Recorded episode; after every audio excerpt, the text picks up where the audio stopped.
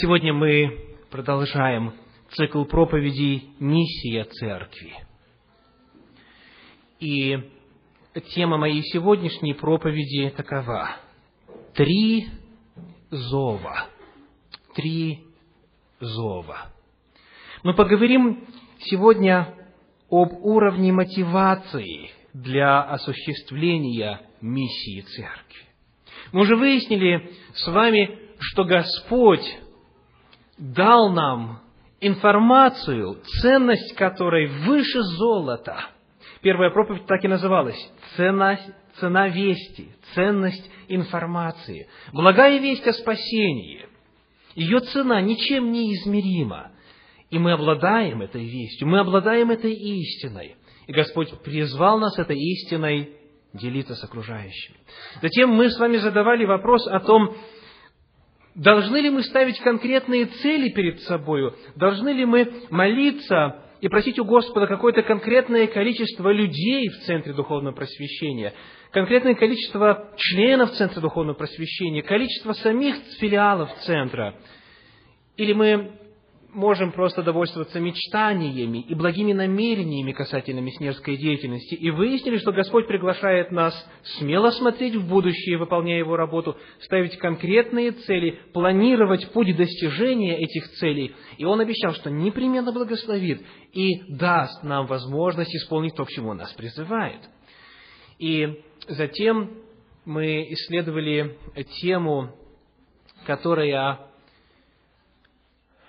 называлась притча об экскаваторе. Я очень рад, что вы запомнили. Немножко странно в богослужебном контексте звучит название. Притча об экскаваторе – это рассказ о том, как, к сожалению, во многих христианских церквах истина о священстве всех верующих, истина о том, что каждый из нас призван свидетельствовать о Господе – превратилась в идею о разделении между клиром и миром, где священство отделено от прихожан, и считается, что это задача священников проповедовать, это дело пасторов, евангелистов, учителей говорить. Ну, а мы, простые члены церкви, или прихожане, или миряне, у нас нет и ни знаний, и ни талантов, и, главное, нет поручения от Господа. В прошлый раз мы убедились в том, что эта теория неверна. Господь каждого из всех, кто поверил в Него, призывает быть свидетелем, провозглашающим совершенство, призвавшего нас из тьмы в чудный свой свет. И вот сегодня мы с вами затронем уровень мотивации для этого дела, для проповеди. Почему мы вдруг начнем знакомиться с новыми людьми? Почему мы вдруг начнем беспокоить людей новой информацией, открывать им новые грани истины, фактически призывать их к тому, чтобы поменять не только свое мировоззрение, но и свою жизнь. Почему мы вдруг начнем ломать устои человека, его семьи, его церкви и в конечном итоге всего общества, что может достаточно сильно мотивировать нас на это? С какой стати? Мы не будем просто собираться на богослужение, славить Господа и молиться Ему, и просто заботиться о спасении собственной души. Почему мы, почему мы будем идти и благовествовать, и говорить, и тратить на это деньги, посвящать этому свое время, свои силы, выкраивать это время от работы, от семьи, от своих хобби, от отдыха – и ответ в сегодняшней проповеди таков, потому что мы очень отчетливо слышим три зова. Три зова. Они звучат очень ярко, очень убедительно, очень громко. И этот зов побуждает нас говорить. Ну, давайте обо всем по порядку. Приглашаю вас открыть книгу пророка Иеремии, 20 главу. Книга пророка Иеремии, 20 глава, стихи 7 по 9. Иеремии, 20 глава, стихи 7 по 9.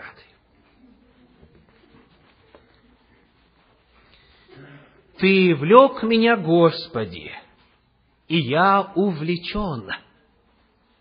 Ты сильнее меня, и превозмог. И я каждый день в посмеянии, всякий издевается надо мною. Ибо лишь только начну говорить я, кричу о насилии, вопию о разорении, потому что Слово Господне обратилось в поношение мне и в повседневное посмеяние. И подумал я, не буду я напоминать о нем, и не буду более говорить во имя Его. Но было в сердце моем как бы горящий огонь, заключенный в костях моих, и я истомился, удерживая его, и не мог. Пророк Иеремия описывает, во-первых, свои взаимоотношения с Господом и говорит, «Ты влек меня, Господи, и я увлечен». Скажите, что означает слово «увлечься»? Это слово иногда описывает взаимоотношения между разными полами. Мужчина увлекся женщиной, или наоборот – это слово может описывать хобби, которое поглощает человека целиком. Это его увлечение. Это нечто, что само по себе настолько интересно, притягательно и прекрасно, что оно притягивает без нажима, без давления, без угроз, без страха. Иеремия говорит, Господи, Ты меня увлек. Я увлечен тобою.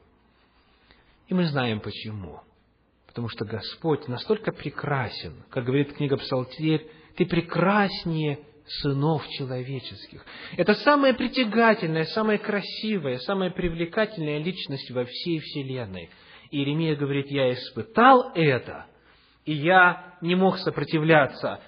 Я увлечен Господом, и я потому начал что делать? я начал говорить. Я начал говорить. Я начал говорить, я начал кричать, я начал вопиять.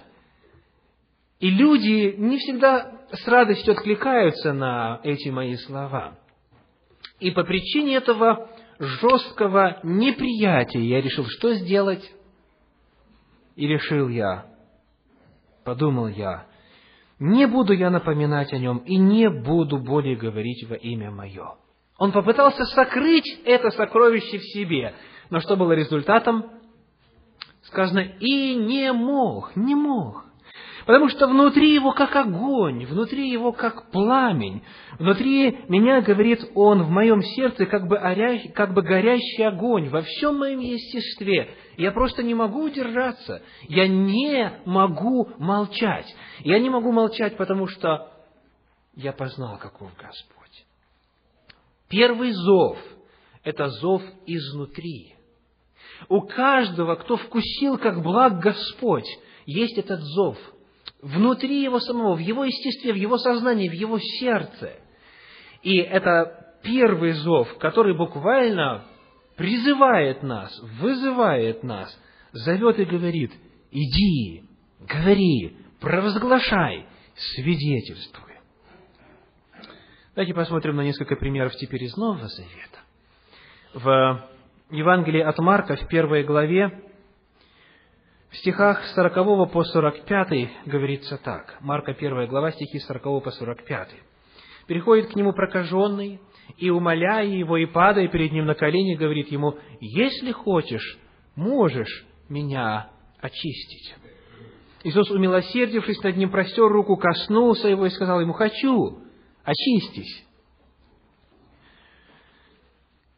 После сего слова проказа тотчас сошла с него, и он стал чист.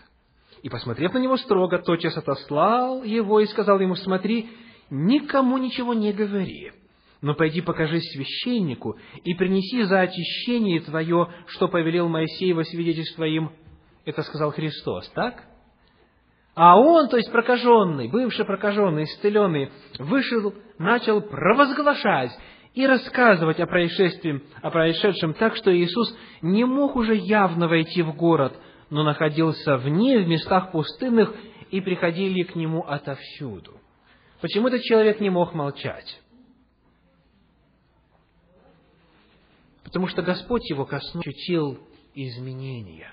Нечто основополагающее произошло в естестве этого человека. И он потому, естественно, не мог молчать. Зов изнутри. Его никто не заставлял, фактически наоборот. Христос говорит, никому не говори, пока не покажешься священнику. А он сразу стал говорить, потому что не мог удерживаться, как Иеремия в Ветхом Завете. Я не могу удержаться, говорит он. В книге Деяний апостолов, в четвертой главе, в стихах с 18 по 20 описывается, как теперь уже последователи Христовы столы реагировали на попытки приглушить их голос. Деяния апостолов, 4 глава, стихи с 18 по 20. Открыли? 4 глава, стихи с 18 по 20. «И призвавши их, приказали им, отнюдь не говорите, не учите об имени Иисуса. Но Петр и Иоанн сказали им в ответ, судите, справедливо ли пред Богом слушать вас более, нежели Бога? Мы не можем не говорить того, что видели и слышали. Апостолы испытали нечто во взаимоотношениях с Господом. Они были очевидцами, свидетелями, и потому их ничто не могло заставить замолчать. Мы не можем не говорить о том, что мы испытали. Таков их ответ. Это зов откуда? Это зов изнутри, потому что человек, спасенный, облагодатственный Иисусом Христом, он не может скрыть это, и он говорит. В первом послании Иоанна, в первой главе, в первых трех стихах, мы видим, как уже престарелый апостол говорит о том же самом.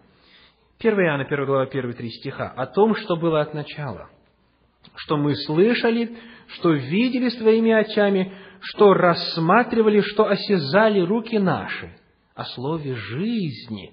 Ибо жизнь явилась, и мы видели, и свидетельствуем, и возвещаем вам сию вечную жизнь, которая была у Отца и явилась нам, о том, что мы видели и слышали, возвещаем вам, чтобы и вы имели общение с нами, а наше общение с Отцом и Сыном Его Иисусом Христом.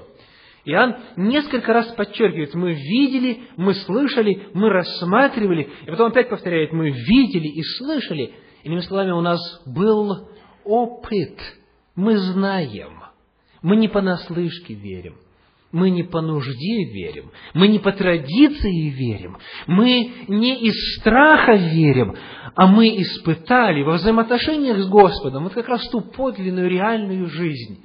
И это является причиной, по которой мы говорим. Потому мы и возвещаем, и свидетельствуем, и мы хотим, чтобы и у вас было это общение. Мы познали, насколько благ Господь, и мы желаем, чтобы круг этот, людей, познавших Его, расширился.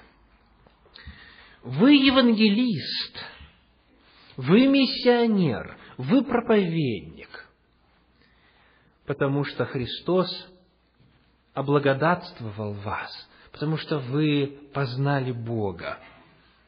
Вы не можете удерживаться от проповеди. И вот теперь вопрос, чувствуете ли вы в себе этот огонь? Чувствуете ли вы в себе это желание, которое, может быть, кто-то из вас многие годы подавлял в себе, по-разному это объясняя, неуместностью, опасностью быть навязчивым и многими иными причинами, недостаткой временем и так далее, и так далее. Чувствуете ли вы в себе этот голос? Есть ли в вас этот огонь? Этот огонь, который изнутри вас побуждает, и вам не нужно, чтобы кто-то вас об этом просил. Вы чувствуете побуждение, есть ли в вас этот огонь внутри. Если вы хоть немного знаете Господа, этот огонь непременно есть. Не дайте ему потухнуть. Не дайте ему исчезнуть. Поддерживайте его. А поддерживать его очень просто. Нужно просто-напросто говорить, свидетельствовать. И чем больше мы говорим, тем больше мы видим, как эта благая весть меняет людей, и тем больше наш огонь разгорается. Итак, первый зов – это зов какой? Зов изнутри, зов из сердца. Сам человек, испытавший Господа, не может не говорить, если в его опыте была эта удивительная встреча с Творцом и Спасителем нашей земли. Второй зов, который раздается и призывает нас благовествовать и проповедовать, это зов извне. Это зов извне. Это зов тех, кто вокруг нас находится. Это крик погибающих грешников. Это крик людей, нуждающихся в помощи. Это зов, который раздается всякий раз вокруг нас. И это зов погибающих. Это крик желающих обрести жизнь вечную. Послание апостола Павла к римлянам очень ярко рисует картину состояния всех жителей земли, картину духовного состояния. Первая глава послания к римлянам описывает язычникам. Апостол Павел говорит в первой главе, в 16 стихе так, Римлянам 1.16, «Ибо я не стыжусь благовествования Христова, потому что оно есть сила Божья ко спасению всякому верующему, во-первых, иудею, потом и елену». Он описывает две группы людей – иудеев и еленов. Иудеи – это те, которые были знакомы со Священным Писанием, с законом Божьим, знали Божью волю, а елены, язычники, те, у которых не было написанного закона, те, которые не воцерковленные люди. И так он описывает, говоря современным языком, людей в церкви и людей вне церкви. И говорит следующее. Первая глава описывает язычников. И он говорит, все язычники идут куда? В гибель. Потому что они, познав Господа, не прославили Его как Господа, и потому Бог их оставил предаваться постыдным страстям. И он описывает все возможные извращения в человеческом обществе. И говорит, они знают праведный суд Божий, что делающие такие дела достойны смерти. Однако не только их делают, но и делающих одобряют. Это первая группа людей. Он говорит, язычники погибают, язычники нуждаются в спасении. Вторая глава рассматривает состояние иудеев в современном контексте. Это людей, знающих Господа, людей в церкви, христиан. И он говорит, 17 стих, второй главы. «Вот ты называешься иудеем и успокаиваешь себя законом, и хвалишься Богом, и знаешь волю Его, и разумеешь лучшее, научаясь из закона, и уверен о себе, что ты путеводитель слепых, свет для находящихся во тьме, наставник невежд, учитель младенцев, имеющий в законе образец ведения и истины. И дальше он говорит, как же ты, уча другого, не учишь себя самого, проповедуя не красть, крадешь и так далее, и так далее. Он говорит, и те, кто знает закон, они тоже идут в погибель, потому что этот закон нарушают. И те, кто знает волю Божью, или, по крайней мере, живет в пространстве, где воля Божья доступна, тоже идут в погибель, потому что грешат. И он делает вывод. Третья глава послания римлянам, стихи с 9 по 12. Римлянам третья глава, стихи с 9 по 12. Итак, что же? Имеем ли мы преимущество? Нисколько. Ибо мы уже доказали, что как иудеи, так и елены все под грехом. И люди в церкви, и люди вне церкви, и люди в синагоге, и люди вне синагоги, все под грехом. И он доказывает, как написано, нет праведного ни одного. Нет разумеющего, никто не ищет Бога. Все совратились в пути. Таким образом, он говорит, весь мир становится виновен пред Богом. Весь мир становится виновен пред Богом. И потому вердикт, 23 стих, все согрешили и лишены славы Божьей, а перед этим 20 стих,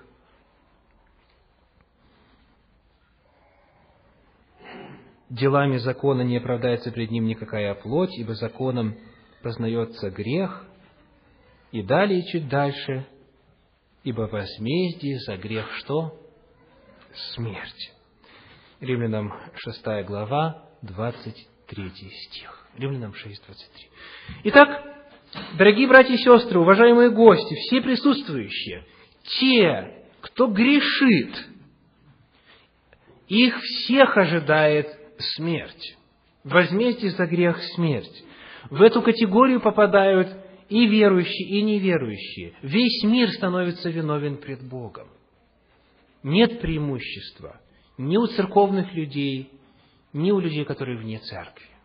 Все одинаково идут в погибель. И потому, коль скоро это так, необходимо спасать тех, кто гибнет. И Господь предлагает этот способ спасения. В 23 стихе 6 главы послания к римлянам он говорит, «Ибо возмездие за грех – смерть», а дальше что?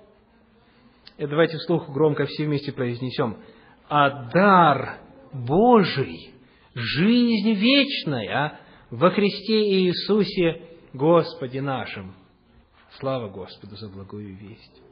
Только исключительно по Божьей милости, в качестве дара, в качестве подарка, никак не по заслугам – Господь Иисус Христос пришел на эту землю, отдал себя в качестве заместительной жертвы за грех и предлагает нам этот подарок – жизнь вечную. Но вот проблема. Дело в том, что для того, чтобы воспользоваться этим подарком, об этом необходимо узнать. Это подобно тому, как если многие из жителей этой страны продолжают влачить жалкое существование, несмотря на то, что их ожидает наследство. Часто крупная сумма денег, но они об этом не знают. И вы знаете, а, во время одного семинара по Божьей воле касательно финансов человека, я узнал, статистику, сколько денег в Соединенных Штатах Америки ежегодно оказывается невостребованным по одной причине. Люди об этом не знают. Пример. Развод в семье. Кто-то остается с мамой, кто-то остается с папой. Папа, например, оставляет крупную сумму денег ребенку, который живет с мамой. Но ему никто об этом не говорит, этому ребенку. И создана специальная служба, и она находится в том числе, доступ к ней есть и в интернете, где люди могут ввести свое имя, свое имя, свой social security number и так далее, свои данные. Это государственная служба. И узнать, не ждет ли их где-нибудь наследство. И вы знаете, очень многие с удивлением обнаруживают, что бабушка, которую они никогда не знали, или какой-то дядя, или какая-то тетя, или кто-нибудь еще, оказывается, был весьма состоятельным человеком и оставил им подарок. Обязательно подойдите ко мне после богослужения и узнайте адрес этого веб-сайта. Хотя, не знаю, каковы шансы, что у вас здесь, в Америке, есть богатые дяди и тети или бабушки и дедушки, но кто его знает. Господь говорит, я даю вам даром самый большой подарок, который возможен во всей Вселенной. И это дар какой? Жизнь вечная. Потому что в противном случае мы все идем в гибель. Надеюсь, вы это знаете и убеждены в этом. Потому что причина, по которой многие люди продолжают очень безалаберно относиться к Господу, к Его призыву. Знаете, в чем заключается? Как раз в том, что они не осознают серьезность своего положения. Они не осознают и не верят, как Библия говорит, что они идут в гибель без возврата. Они относятся безалаберно к Господу, к Его призыву, к Его благодати, к Его церкви, к богослужениям, которые Он установил в Его церкви. Знаете почему? У них ложное чувство безопасности. Им кажется, что какая разница? Библия говорит, это, вопрос жизни и смерти. И каждому из вас приготовлен подарок. Всем жителям земли приготовлен подарок, жизнь вечная. Но огромное количество людей еще об этом не знает. И потому в послании к римлянам в 10 главе на эту тему говорится так. Римлянам 10 глава, стихи с 13 по 17. Римлянам 10 глава, стихи с 13 по 17. «Ибо всякий, кто призовет имя Господне, спасется. Но как призывать того, в кого не уверовали? Как веровать в того, о ком не слышали? И дальше, как слышать без проповедующего? Вот почему Господу мы нужны, дорогие братья и сестры. Вот почему мы должны слышать этот голос окружающих нас людей, идущих в гибель. Вот почему это так важно, потому что, чтобы спастись, нужно, услышав весть, отреагировать на нее и призвать имя Господа, призвать и исповедать вслух Иисуса Христа Господом. Но это невозможно сделать без проповеди, и это невозможно сделать без проповедующих. Кто это сделает? Кто расскажет погибающим? Господь говорит, вы расскажете, если вы слышите этот зов, зов извне, зов окружающих вас людей. Давайте посмотрим, как Священное Писание говорит об этом в целом ряде мест. В книге Притчи, например, 24 глава, 11 стих. Притчи, 24 глава, 11 стих. 24, 11. «Спасай взятых на смерть». 24, 11. «Спасай взятых на смерть». И неужели откажешься от обреченных на убиение? Если бы у вас была возможность спасти жизнь человеку, вы сделали бы это? Причем, если бы это вам ничего не стоило, только лишь слово сказать, сказать, где лежит этот подарок. Это же несложно. Очень часто мы начинаем философствовать и говорим, но ведь помимо меня у Господа есть и другие способы донесение вести человеку. Есть Дух Святой, есть ангелы, есть сны, есть обстоятельства жизни. Пусть Господь все эти способы использует. И, конечно, это так. Господь стучится каждому человеку всеми способами, которые только возможны. Это верно. Но одно дело, когда Господь в своей милости спасает язычников искренних и не знающих Его, и вероотступников, и представителей Вавилона духовного, когда Он по своей милости это спасает, это Его право. Но Господь, что касается церкви, что касается нас с вами, говорит, уверовать невозможно без чего? Без проповеди. Проповедь невозможна без проповедующего. Потому не нужно, не нужно оправдывать себя тем, что Господь найдет другие пути. Он найдет, это верно, но Он каждого из нас призывает услышать этот вот крик вокруг и говорит, спасай взятых на смерть. Неужели отречешься от обреченных на убиение? Неужели отречешься? неужели отречешься от обреченных на убиение? Вы знаете, что многие люди вокруг нас, даже в наших семьях, даже несмотря на то, что, может быть, они верят в Бога, в Иисуса Христа, они медленно погибают. Их духовная основа подтачивается разными факторами. Они медленно уходят от Бога. Так печально видеть, когда мы молчим, мы не реагируем. Нам нужно кричать, потому что они зовут нас на помощь. В Библии даже есть символ и термин, который появился в среде христианских евангелистов, который проистекает из книги «Деяния апостолов» 16 главы. Деяния апостолов, 16 глава, стихи 9 и 10. Итак, посмотрим реальности в глаза, дорогие братья и сестры. Люди вокруг нас обречены на гибель. И они умирают. Некоторые медленно, некоторые чуть быстрее. Некоторые прямиком идут в гибель на наших глазах. Люди умирают от беспокойства, от стресса и депрессии, потому что не обрели покоя во Христе. Если бы они узнали покой Христа, покой, который Он обновляет каждую субботу, по обетованию четвертой заповеди, многие по-прежнему были бы живы. И этому есть научные доказательства. Люди в действительности живут дольше, если они позволяют покою Божию входить в их жизнь. Каждый день, и в особенности в субботу.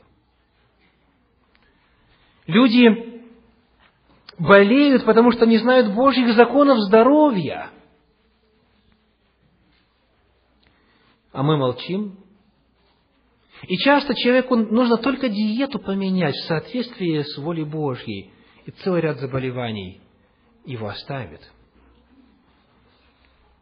Люди влачат жалкое существование, потому что не знают о проклятии обкрадывания Бога, невозвращении Ему святыни. И достаточно человеку только сказать и на своем примере показать, показать свои счета. Например, сказать, с тех пор, как я начал возвращать Господу Его святыню, посмотрите, как Господь меня благословил. А мы молчим, и люди продолжают влачить жалкое существование. Люди плачут об ускользающем семейном счастье по причине незнания законов семейной жизни, которые открыты в той же Библии, в том же Священном Писании.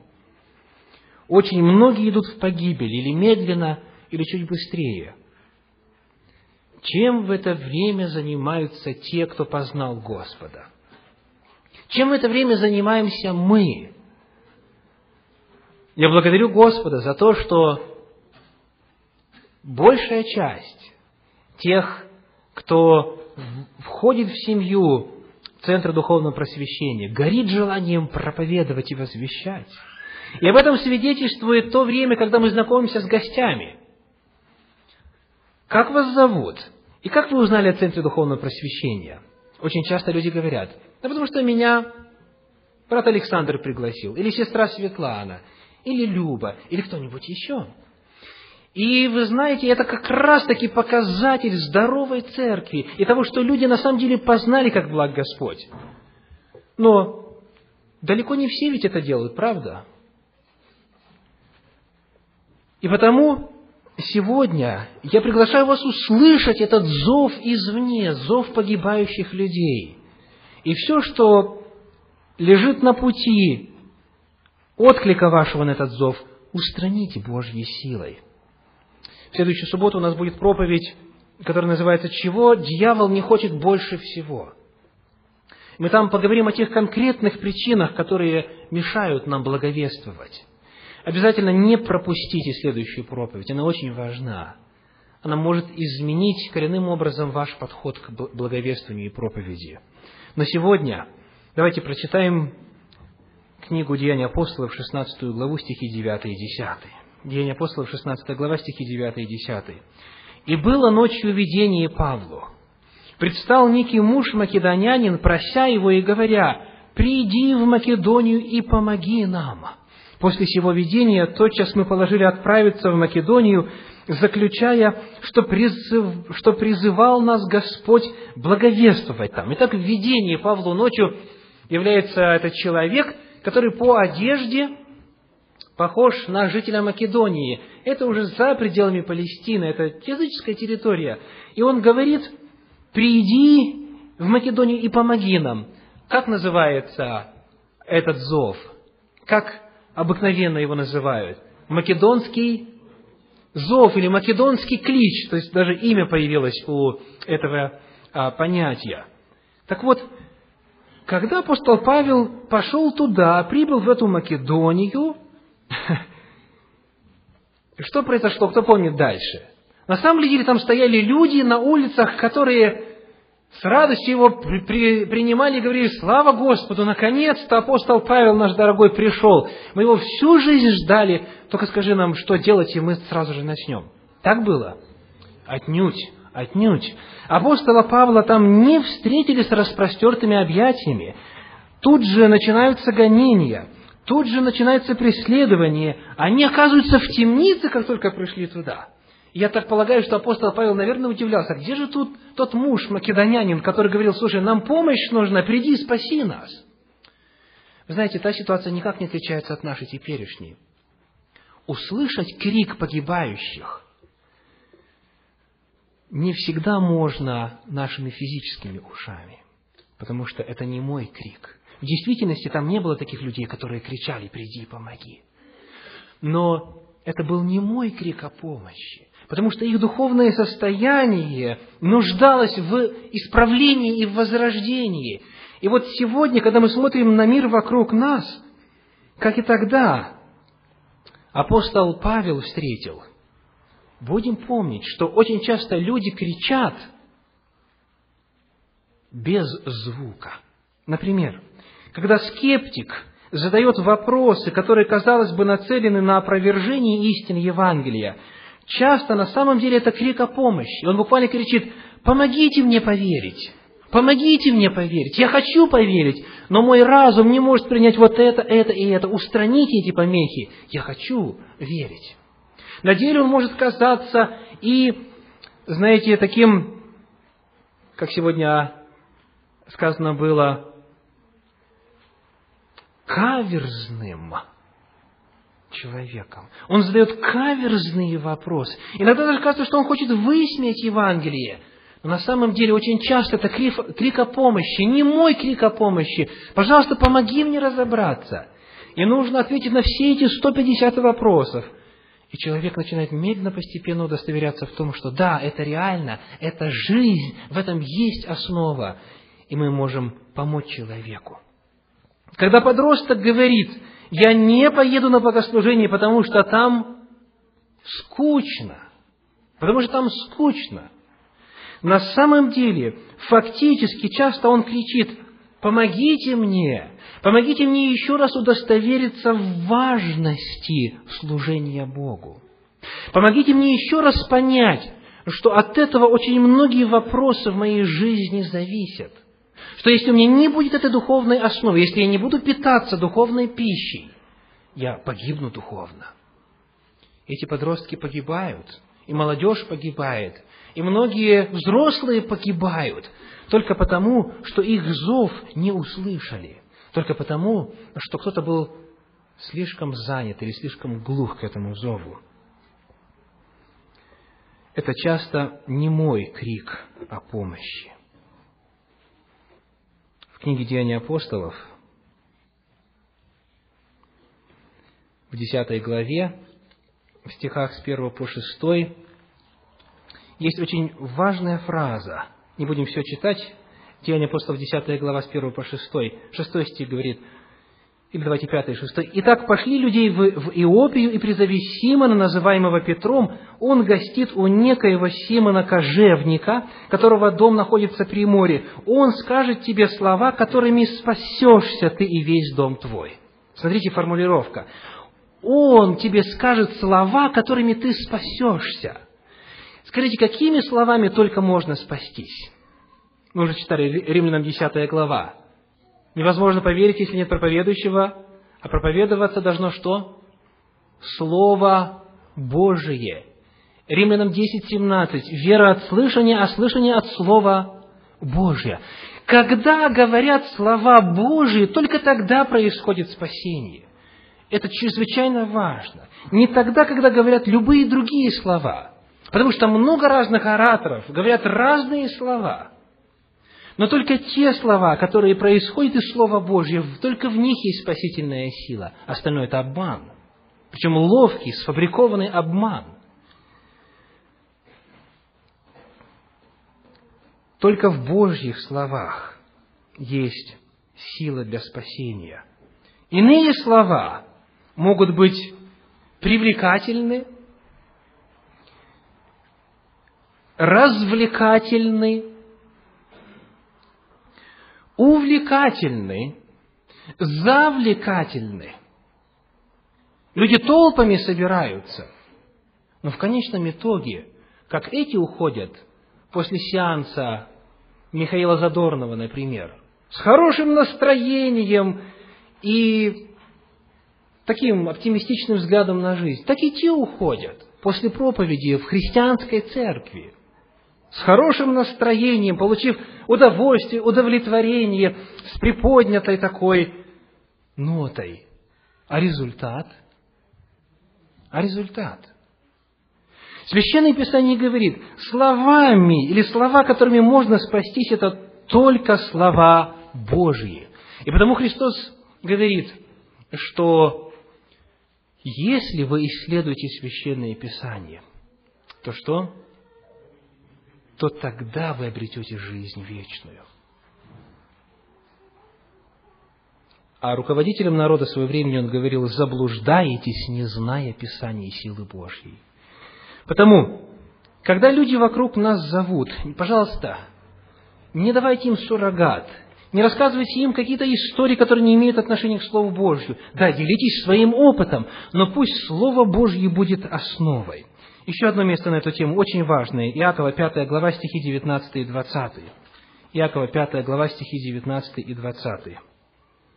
«Братья, если кто из вас уклонится от истины и обратит кто его, пусть тот знает, что обративший грешника от ложного пути его спасет душу от смерти и покроет множество грехов.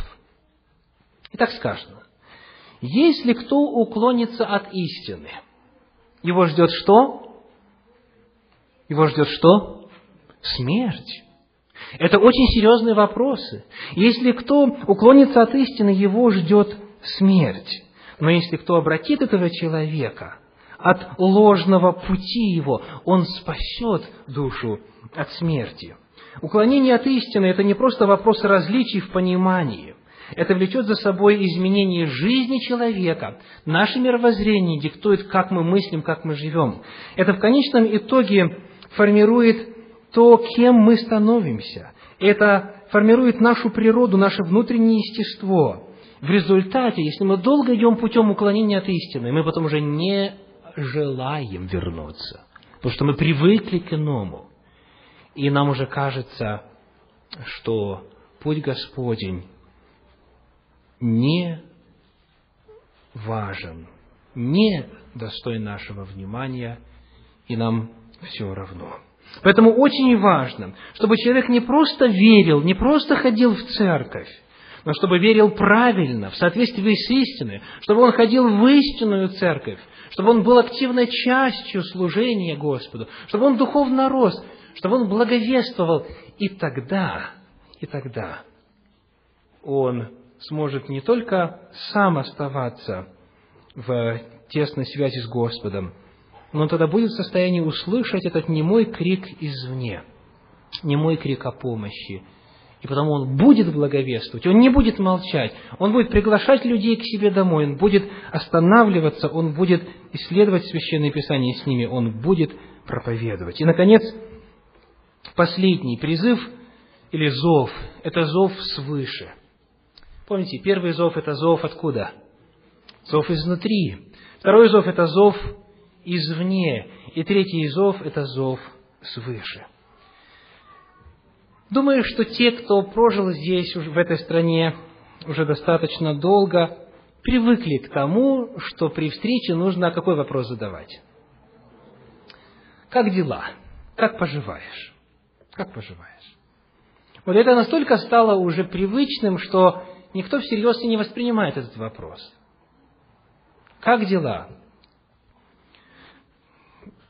У меня мама умерла. О, хорошо, у меня тоже все нормально. Человек даже не слушает. Человек даже не слушает. Как дела у тебя? Давайте зададим Господу этот вопрос. Господи, как у тебя дела сегодня? How are you? Как ты, Господь, как ты поживаешь? Что бы Господь ответил, как вы думаете, на основании того, что говорит Священное Писание?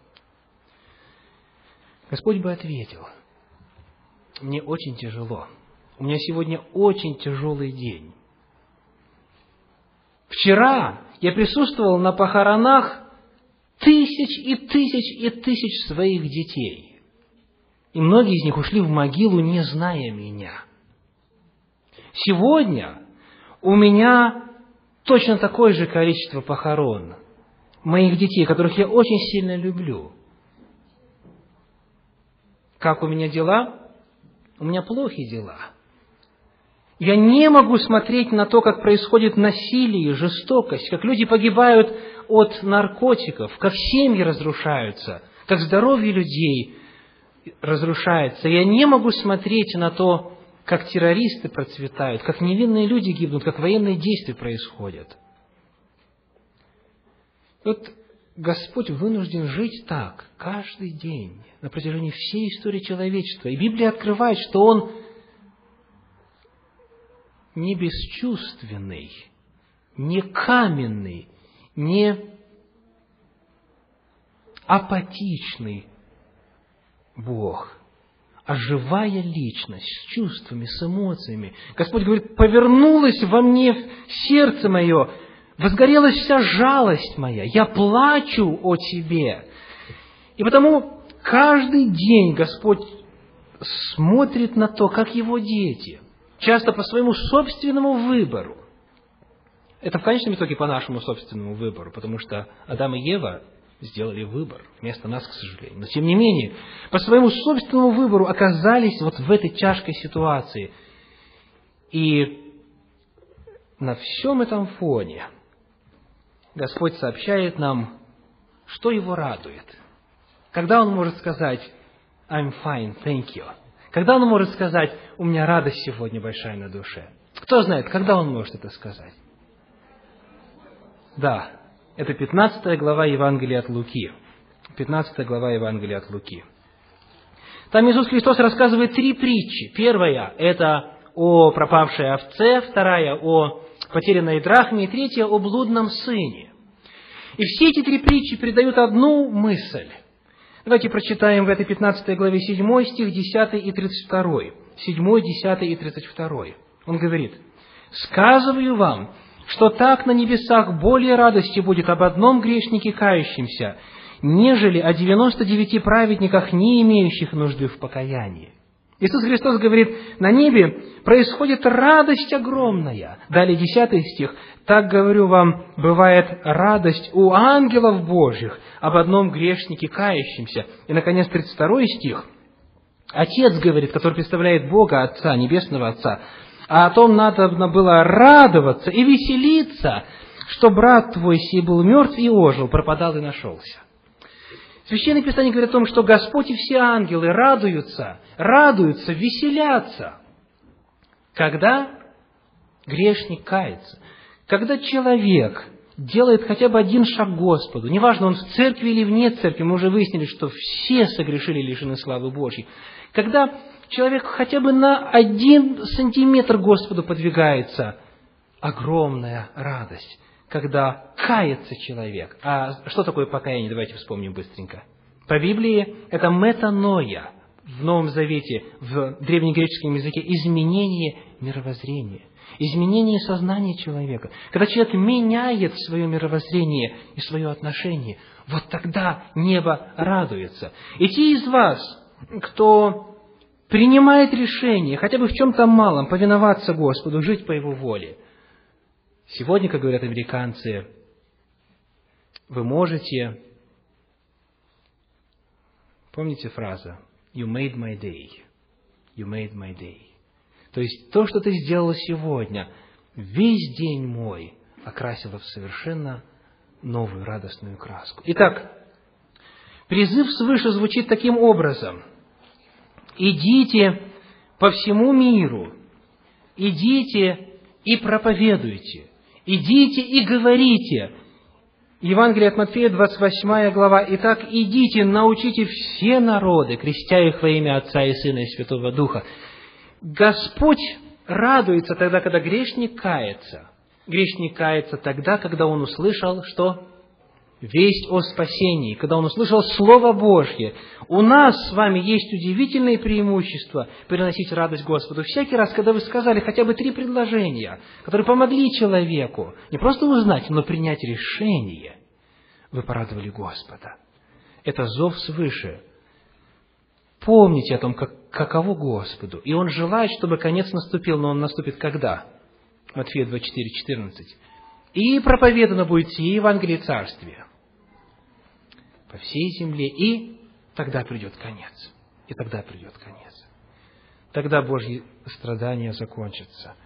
Потому каждый раз, когда вы делитесь с кем-то благой вестью, когда вы открываете свой дом для домашней церкви, когда вы приглашаете кого-то на домашнюю церковь, когда вы предлагаете библейские уроки, дарите аудиокассету или компакт-диск, книгу, когда приглашаете на общественные вечера, на семинары или богослужения, когда вы что-то делаете для того, чтобы человек в чем-то хоть покаялся, знаете, этим самым вы окрашиваете этот день для Господа самыми радостными тонами, радости и веселью Господа, когда это происходит. Итак, три зова. Первый зов – это зов изнутри. Он отражает наш опыт с Господом. Мы познали Господа, и потому не можем молчать. Слышите ли вы этот зов, зов изнутри? Есть ли он в вас? Горит ли вас вот это желание? Есть ли вам чем поделиться? Коснулся ли вас Господь? Знаете ли вы, как Он благ? Хотя бы в чем-то. Значит, вы миссионер, значит, вы евангелист, значит, вы проповедник Слова Божия. И тем, что знаете, делитесь, откликайтесь на этот зов. Второй зов – это зов извне, это зов погибающего мира. Иногда этот зов очень явственно звучит, но иногда его нужно научиться слышать. Люди вокруг нас погибают, и они зовут и говорят, приди и помоги нам. Будьте внимательны к этому зову. Откликайтесь на него. И третий зов – это зов свыше. И он звучит как «Итак, идите, научите все народы». Доставьте радость Господу. Он очень желает, намного больше, чем вы, чтобы история греха закончилась. Если те из нас, кто прошел через трагедию потери своих родных, близких, детей, иных близких нам, в этот момент задавали вопрос, Господи, сколько еще ждать? То представьте, каково Господу, который каждый день теряет тысячи и тысячи своих детей. И Он говорит, вы можете этому положить конец. Идите и говорите. Это зов свыше. Слышите ли вы хотя бы один из этих призывов? Хотя бы один из этих приглашений? Я предупредил в самом начале, что буду обращаться с призывом в конце этой проповеди. И сейчас я призываю тех, кто слышит этот зов, хотя бы один из трех, поднять руку явственно, высоко, так, чтобы это было видно. Кто слышит этот зов? Кто слышит этот зов? Зов внутри, зов снаружи и зов свыше. Поднимите руку, пожалуйста. Да благословит вас Господь. Это ваше свидетельство – это ваше заявление о том, что вы берете на себя ответственность. Если вы слышите, вы берете на себя ответственность. Мой второй вопрос. Желаете ли вы откликнуться на этот зов? Вы слышите эти приглашения, эти призывы? Желаете ли вы откликнуться и фактически начать делать, говорить, благовествовать каким-то образом, хоть в чем-то, хоть в чем-то способствовать Господу в деле распространения. Если вы желаете откликнуться на этот призыв, тех, кто желает это сделать, я приглашаю дать об этом знать. Я приглашаю вас подняться. Тех, кто желает откликнуться на призыв, говорить о Господе. Не молчать, не молчать, говорить и делиться тем, что вы знаете. Это призыв с вполне конкретным вопросом. Желаете ли вы это делать? Желаете? Есть ли у вас это желание? И потому это должно быть именно личным откликом. Не просто вместе со всеми или за компанию. И теперь, в-третьих, тех, кто желает служить Господу и провозглашать благости Его, и помогать другим, и говорить о Нем. Я приглашаю вас заявить об этом Господу прямо сейчас вслух. Прямо сейчас вслух, ясно, отчетливо и громко. Пожалуйста, повторяйте за мной слова молитвы, которая является вашим обетом, вашим обещанием Господу и вашим свидетельством, вашим заявлением. Дорогой Спаситель Иисус Христос, благодарю Тебя за спасение моих грехов –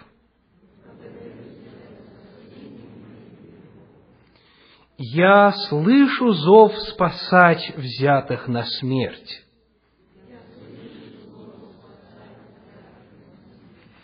Я посвящаю себя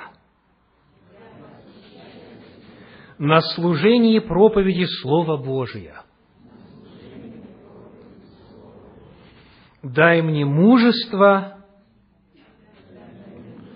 силы и мудрости – во имя Иисуса Христа. Аминь.